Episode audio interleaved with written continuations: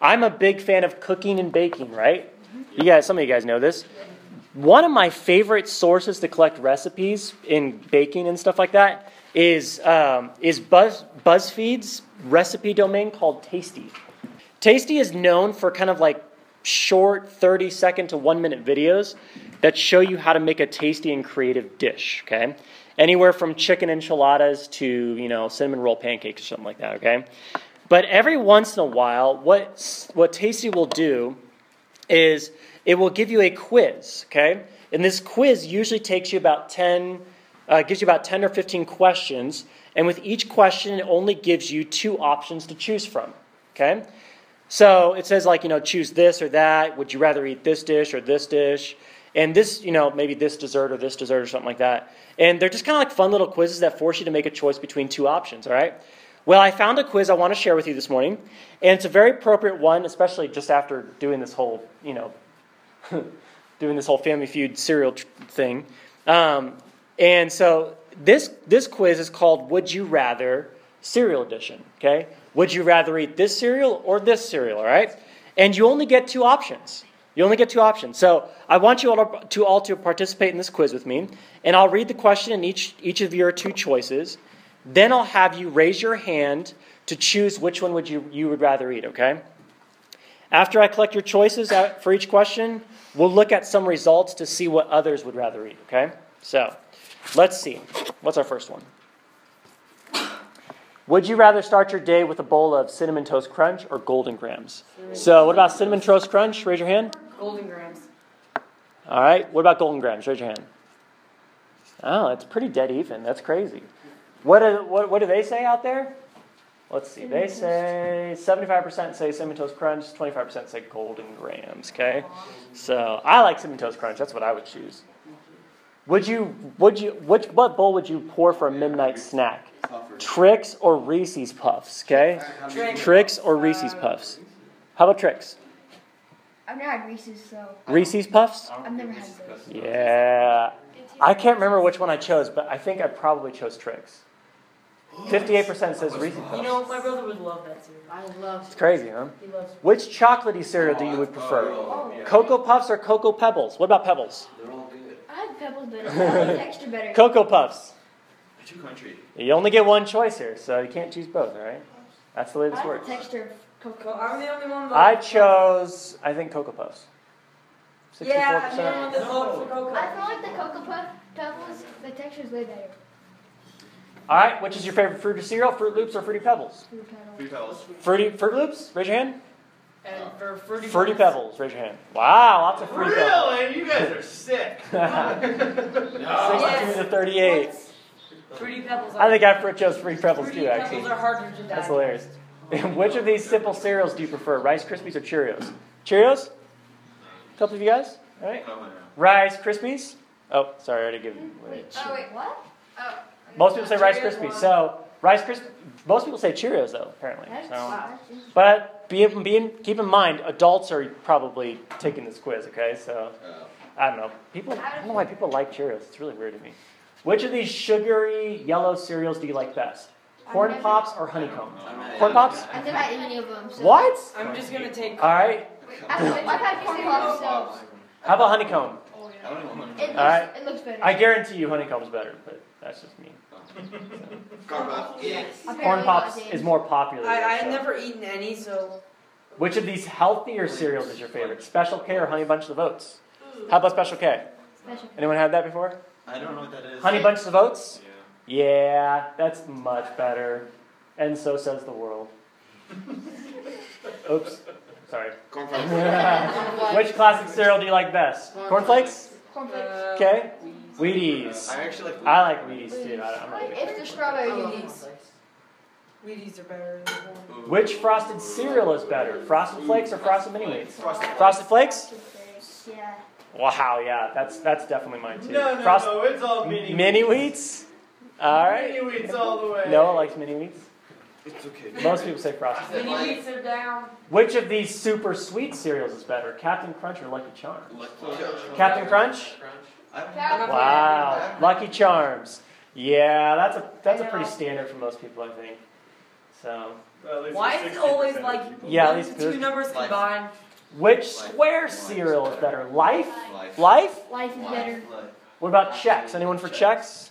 All right.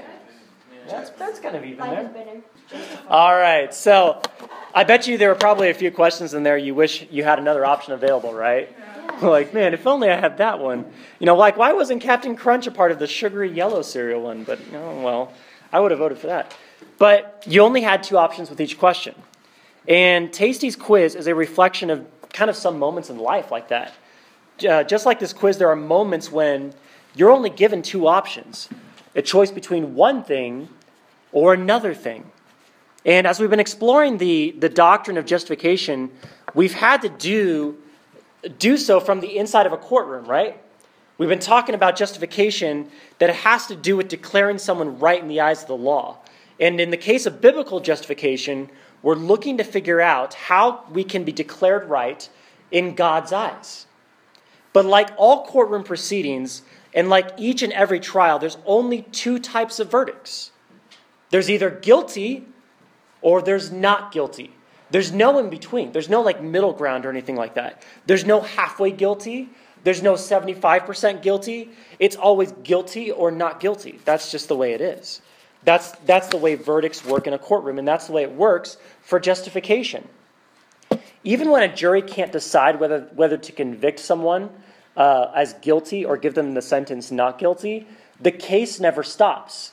You know, it might take a long recess or move to a mistrial or something like that, and the court may need to bring in a whole new jury to decide the case, but the, the, the trial goes on. It just keeps going on and on and on until you reach a verdict. And each one of you has a verdict before God. We've talked about this. And there's only two options it's either guilty or it's not guilty. There's no in between, there's no middle ground. You know, for example, there's no such thing as purgatory. No such thing as purgatory. There, you know, as the Catholics would, would say, uh, which is a place where you, um, you don't actually go to hell for being bad. You go to a lesser kind of version of hell called purgatory, where there's a lessened form of punishment for a short period of time until you can kind of pay for your sins and then, you know, make your way up into heaven and things like that. There's no such thing. That's because either you're guilty or you're not guilty. So you either go to heaven forever or you go to hell forever. There's no in between. And I left you last time with a lingering question What's the difference between someone who's guilty and someone who's not guilty? How does God decide which one's right and which one's declared wrong? What criteria does he use? What does he measure by, and, and how does he apply that standard? That's the question I want to uh, ask you guys this morning. This is the critical question for each one of you. We know that justification is an act of God. We know it's His work, and it's unlimited in power. It's unaccompanied by you, and it's undeniably proven to work. We know that. We know that justification is an act of God to declare you right. Somehow, some way, God works on your behalf, and He declares you not guilty. And He does so through imputation, substitution, and union. We talked about this last time, uh, last yesterday morning. Imputation, God imputes or credits or gives you Christ's righteousness and Christ our sinfulness. Substitution, God allows Christ to switch places with us. And union, which is the whole reason why imputation and substitution, wor- substitution works, is that Christ is eligible to be the perfect representative for you. And so, but as glorious as all this sounds, it's not for everybody. Not everyone gets to be saved. Not everyone is, who says, Lord, Lord, will enter the kingdom of heaven. That's not the way it works. So, not everyone's going to hear these relieving words, not guilty. What's the final determining factor for who's in and who's out? That's what we want to look at this morning. And the answer to our question comes as the last part of our definition, okay? Justification is an act of God to declare you right through faith. Through faith. That's what makes the difference. It's through faith. That's what separates the not guilty from the guilty, the declared right from the declared wrong, the Christian from the non Christian, those who are going to heaven and those who are going to hell. It's faith. That's it. There's nothing more that needs to be added to this. It's just faith. That's There's no like exception to this rule whatsoever. No footnote at the bottom. There's, there's, there are no works involved or anything like that. No extra chores or tasks that you have to do. No activities. It's just faith. It's just faith. Salvation is not based on anything you do, it's actually the opposite. It's based solely on your faith, which quite simply is this you're admitting that you can't do it, but that God can, and that you didn't do it, but that God did. That's faith. That's all it takes to be justified. And it, it sounds really too good to be true, but that's the truth. That's the whole truth, and that's nothing but the truth. And that's the only way you're going to hear from the jury not guilty.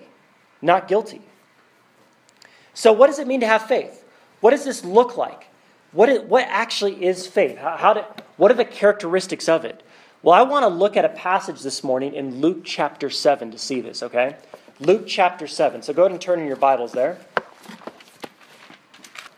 And let's go ahead and read this story because by the end of the story, you're going to see two characters, two primary characters besides Jesus. And one of them is going to be considered not guilty, and the other one's going to be guilty, okay?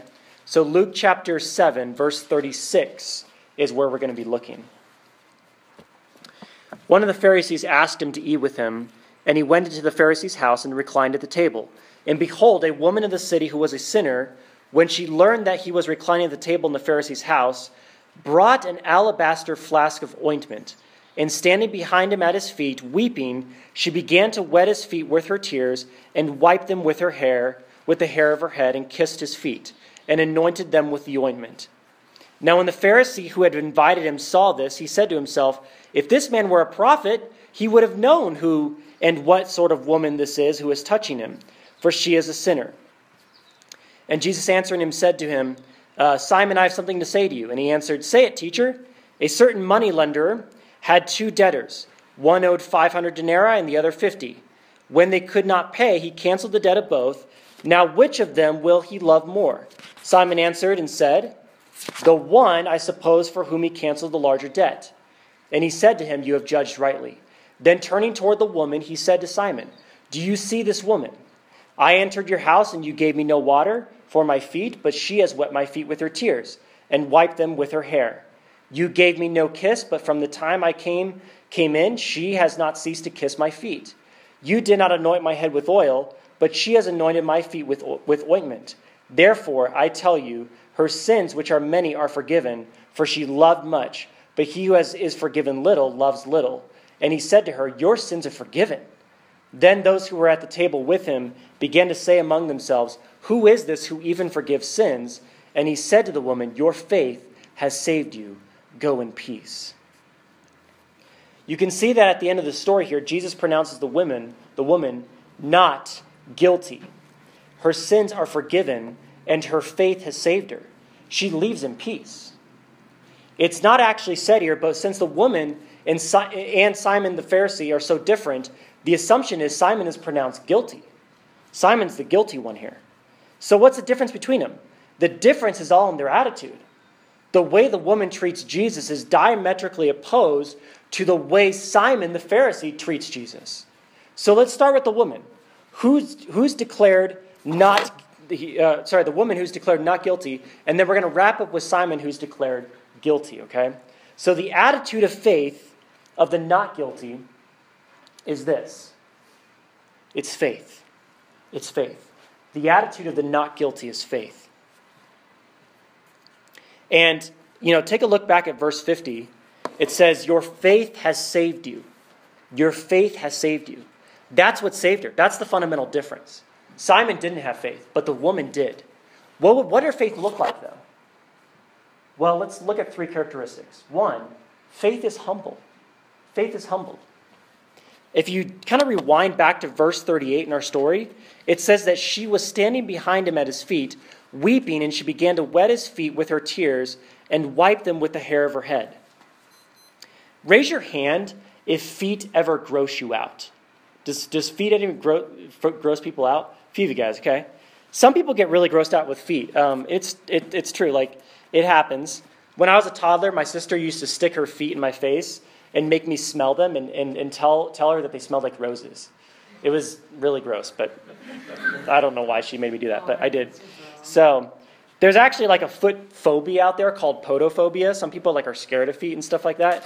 This woman is actually the opposite. She's like crazy nuts about Jesus' feet for some reason. She, you know, starts crying over his feet and wetting his feet with, with her tears and stuff like that. And then she wipes it with her hair and everything. It's like, this woman's crazy. Should we be calling like the men in white to come pick her up or something like that? She's, she's a little strange, right?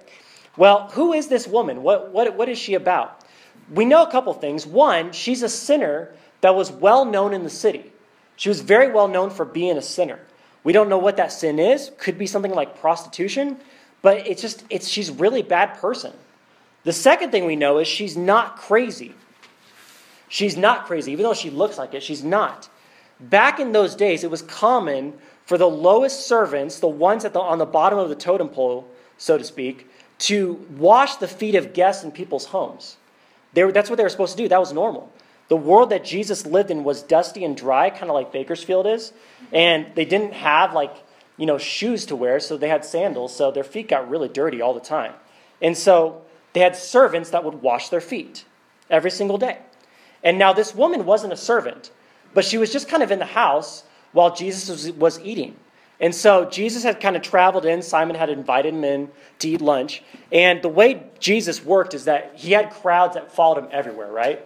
And so crowds would actually gather around the, the, the dinner table and watch Jesus eat. It was kind of creepy, but it just kind of, that's the way it worked. And so you just came to expect that if you invited Jesus over to your house.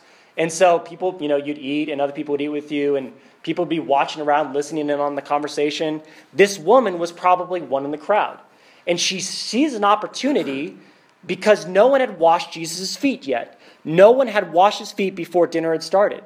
And so she jumps in and she starts washing his feet. But she washes it with her tears in her hair. That's kind of weird, right? Why would you do that? Because there's no water around. There's no water to wash his feet. No one had set it aside to be able to wash his feet. So, what does she do? She improvises and she starts crying to create water. And they're probably real tears. I mean, she's probably moved to tears because Jesus is in her presence. But, but she creates her own water with her tears and gets his feet wet. And then she doesn't have a towel around, so she takes her hair and dries it. So you can kind of see she's not crazy she's actually brilliant. She, there's, no, there's no one there to wash his feet. There's no water to wash his feet with. The, there, there's no sinks back then that she could just you know, pour water in. You had to go down to the local well and pull up water and bring it all the way over there. She couldn't do that. She didn't have time to do that. And so she improvises here. And what this woman does is so impressive, impressive here, and it gives us a window into the nature of saving faith. Her faith was humble. It was humble. She was willing to do whatever it takes to get his feet washed and honor him in this way, even to the point of stooping to the lowest servant. The lowest servant. These servants were not highly regarded at all. They were the outcasts. They were, you just basically washed feet because you were the worst person in society. She's like, I don't care if I make myself look like that. I'm going to be near Jesus.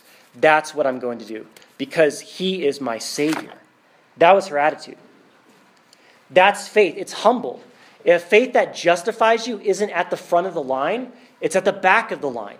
It isn't promoting yourself, it's demoting yourself. It isn't elevating your greatness, it's elevating Christ's greatness. That's true faith. If you're wondering to yourself, how do I know God has justified me? Well, let me ask you this Are you humble?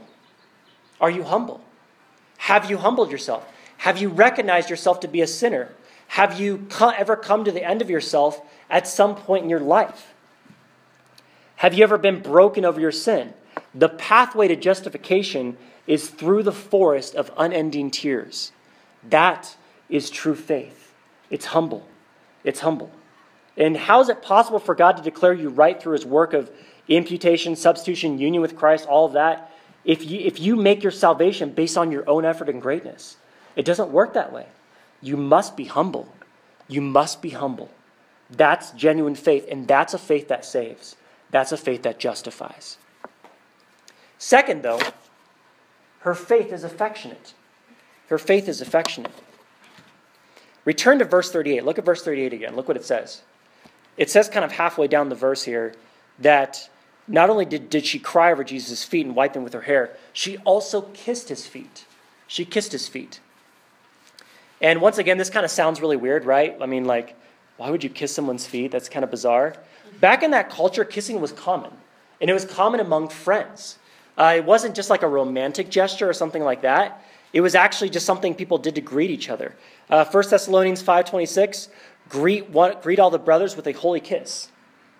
It's weird, but it's truly totally happened. 1 Peter 5.14, greet one another with a kiss of love. That's the way they did it. Same thing in Romans 16, 16, 1 Corinthians 16, 20, and 2 Corinthians 13, 12. It just happened all over the place. And get this Judas kissed Jesus. That's weird. That's really weird. But that's the way it worked back then. You did that as the, the, the thing that I you know try to equivalent with. Um, it, it's the, the, the greatest thing that I would um, make it equal to in our culture is, uh, is hugging. It's like hugging. You know, it doesn't have to be romantic or weird. You know, you hug someone when you're when you're uh, really close to them, even if it's like guy to guy and girl to girl. It's it's normal, right? You just you hug each other when you really care about someone. That's what kissing was back then. They would either you know like kiss on the cheek or something like that. That that's what that is. It's not gross so much back then, although it's gross in our culture because we're just not that affectionate. So, but that's just the way it is. So what's she doing here? She's she's she's kissing Jesus' feet. Okay.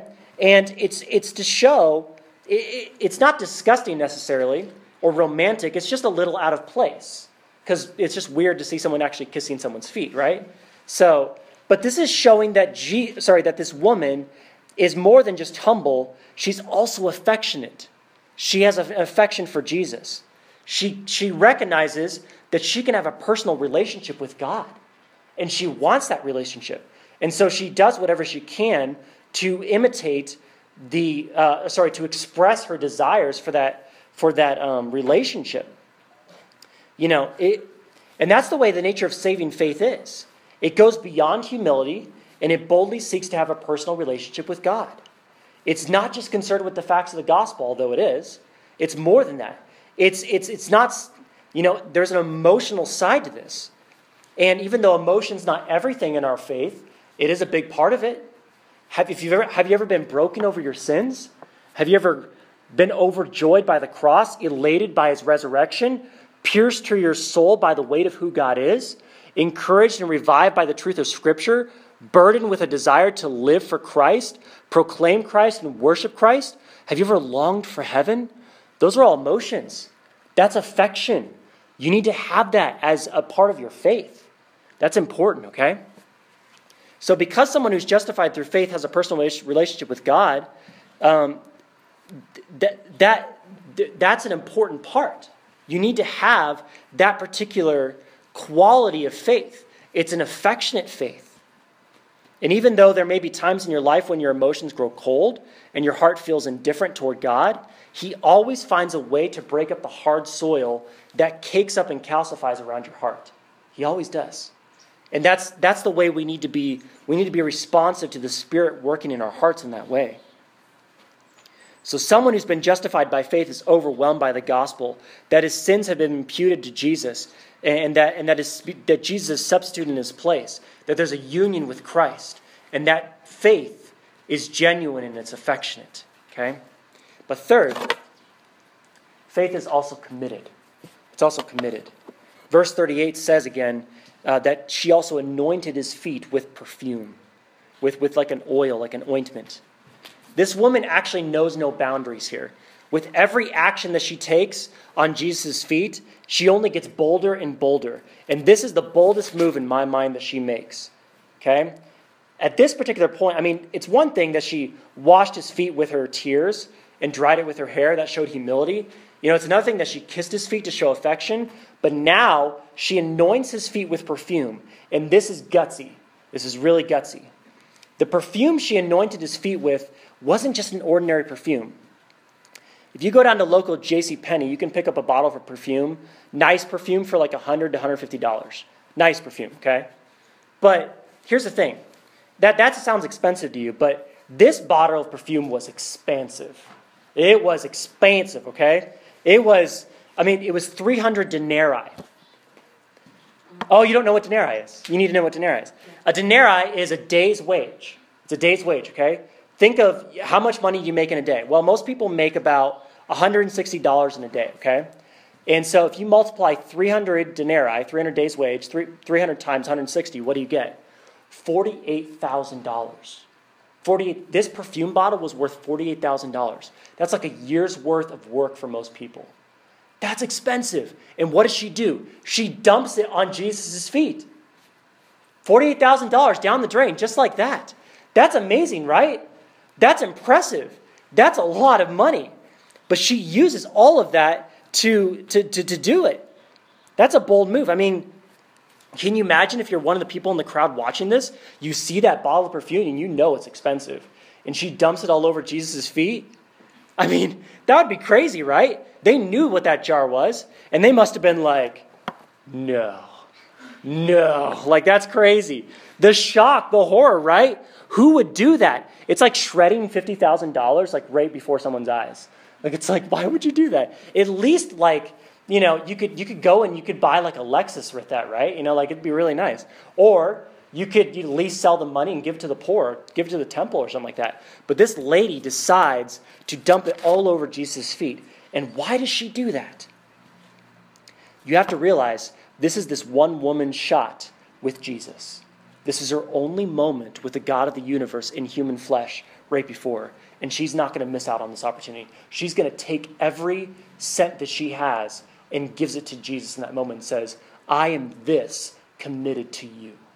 I'm this committed to you. I'm going to give you everything that I own. This, this was probably something that she gained through her sin. She probably earned that money through doing some type of sinful act. But she takes all that and she says, I hand it over to you. All of my sin, everything that I've done, it's given to you. And even though it costs me so much, I don't care. I don't care because I want Jesus to be my Savior. I don't care how much money I can gain in the world. I want Jesus. So it sounds crazy, but honestly, it's the choice. It's the best choice that she ever made in her entire life. That was the best choice. This shows how committed she is. She's willing to follow Jesus to the point of sacrificing everything she owns. And that too is the nature of saving faith. It's all in. It's not fickle, it's not half hearted. It sells out for Christ. And just like there's only two verdicts guilty or not guilty, there's only two choices. There's either serve Christ with all of your heart or deny him. That's it. There's no middle ground. Just like Steve talked, Pastor Steve talked about last night, there's no middle ground. You either hate Christ or you love Christ. And even though you might think, well, I feel like I'm middle ground, you're not. Being middle ground is choosing to stand against Christ. Are you all in or all you are, are you all out? And so this anonymous woman shows a humble, affectionate, committed faith. And what does she get in return? What does she get in return for her faith? Look at verse 48. And he said to her, Your sins are forgiven. Your sins are forgiven. In verse 50, your faith has saved you. Go in peace. That's what she gets for her for her for her faith. Remember, guys, last night, therefore, having been justified by faith, we have peace with God. That's what she got. She got that peace. But there's another character in the story, and that is the Simon the Pharisee. And this is the attitude of the guilty and its self righteousness. What is the opposite of faith here? Self righteousness. Self righteousness. Self righteousness is thinking you're inherently righteous and you don't need any saving. You bring good to the table already, and there's no need for someone to step in and give you any grace. But what does self righteousness actually look like? And how does Simon show that self righteousness? Well, first of all, we learn that his self righteousness is haughty. Haughty. Haughty is another word for pride, okay? It's pride, it's proud, it's arrogance. Haughty. Self righteousness is haughty.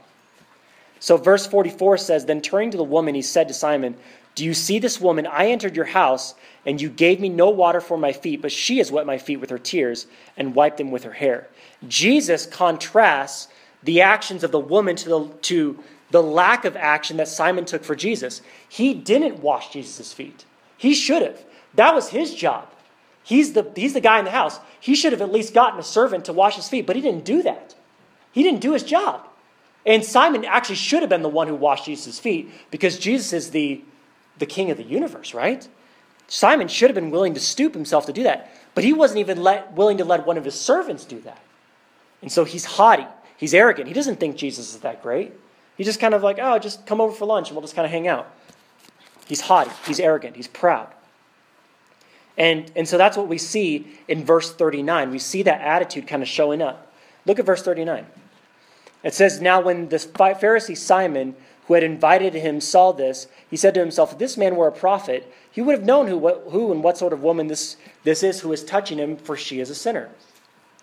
He, he, he doesn't think Jesus is a prophet. He doesn't even think Jesus is, is that great of a guy, because if he was, he would have seen how bad this woman is and he wouldn't have associated with her. Well, Simon thinks that. But here's the irony of it all. If Simon was a true believer, he would have known who Jesus is and what kind of person Jesus is who's reclining with him because he's the Messiah. That's really the key. He should have compared himself with Jesus and, and not with this woman. And he should have recognized who, who just walked into his home, who's eating a bite of dinner with him. So his, his, his self righteousness is, is haughty. Second, his self righteousness is indifferent. It's indifferent. And it says in verse 34, You gave me no kiss. He didn't, he didn't give any kiss to Jesus. He didn't welcome him like a friend. He didn't have a personal relationship with him. And verse 40 kind of gives us this parable, this story about a certain money lender. Someone, there are two debtors, one owed 500 denarii, one owed 50, and they both got their debts removed. And the question is, which one would would love the person who forgave the debts? Who, who would love him more? If you, if you owed like $75,000 or $7,500 um, and both debts, got, both debts got removed, which debt would you be more grateful that was gone? $75,000, right? Because that's more expensive, right? Well, the person who loses, who gets that debt removed, the higher debt, is going to be more grateful. This woman had a greater debt in a sense. She was a sinner. And so she was more grateful. Simon didn't have as big as a debt, and he wasn't as grateful, but he should have been grateful. He should have been, he should have had an affection for Jesus because Jesus is here to take away his sins. So he didn't recognize this. He didn't recognize what was going on, what Jesus was doing with this woman. And so he totally blew it. And so, so Simon gets, he gets the question right. He answers the question correctly that Jesus asks him. He says, I suppose for the, the one for whom he canceled the larger debt. Look at verse, um, let's see, what verse is that? Verse, verse 43. He says, I suppose the one for whom he canceled the larger debt. Notice the words, I suppose. Do you guys think it's, it's hard to answer this question? Which one would be more grateful for, for the debt that was removed? It's not a hard question, right? You guys answered it already, right? It's an easy one. Why is Simon saying, I suppose? Like, it's an easy answer. But he's saying, I suppose. He's doubting. He's doubting. Why is he doubting? There's a reason here. It's because there's a ring of there's a ring of doubt in his voice, and it's because Simon's doing this because he's trying to be rational. He's trying to be rational. He's trying not to throw any emotion into this whatsoever. He's afraid he's going to get the question wrong, and out of fear that he's going to get it wrong, he doesn't want to make like um, he doesn't want to make it look like he's, a, he's, he's really bad or anything like that. So he kind of gives himself a back door. And he's like, well, I suppose it's this one, but maybe it might be this one. And, you know, I want to kind of give myself both options in case I'm wrong so I don't look so bad. See what he's doing here? He's trying not to look so bad. He's trying not to put any emotion in this whatsoever. So he's just trying to give like an educated guess. But he's missing the point. He's just trying to save face. That's all he's trying to do. He's more concerned about himself. He's not concerned about stooping himself to, to actually have a relationship with Jesus. The woman was willing to. The woman was willing to, to take the form of a servant and wash his feet. He wasn't. He wasn't whatsoever. So Jesus is trying to get him to see something else that he, that he can't come to Christ objectively. He can't come to Christ rationally. He must come with full emotion he must come with, with an affection for Christ. He can't come as like a, a rational person who decides whether Christ is good or not. He can't do that. He needs to come with all of his emotion, with all of his affection. He must break himself of his pride. He needs to humble himself, but he's refusing to. Simon wants to get saved by his own rational intellect, and he doesn't want to get embarrassed. So he was cold, he was calculating, he was indifferent because he was self righteous.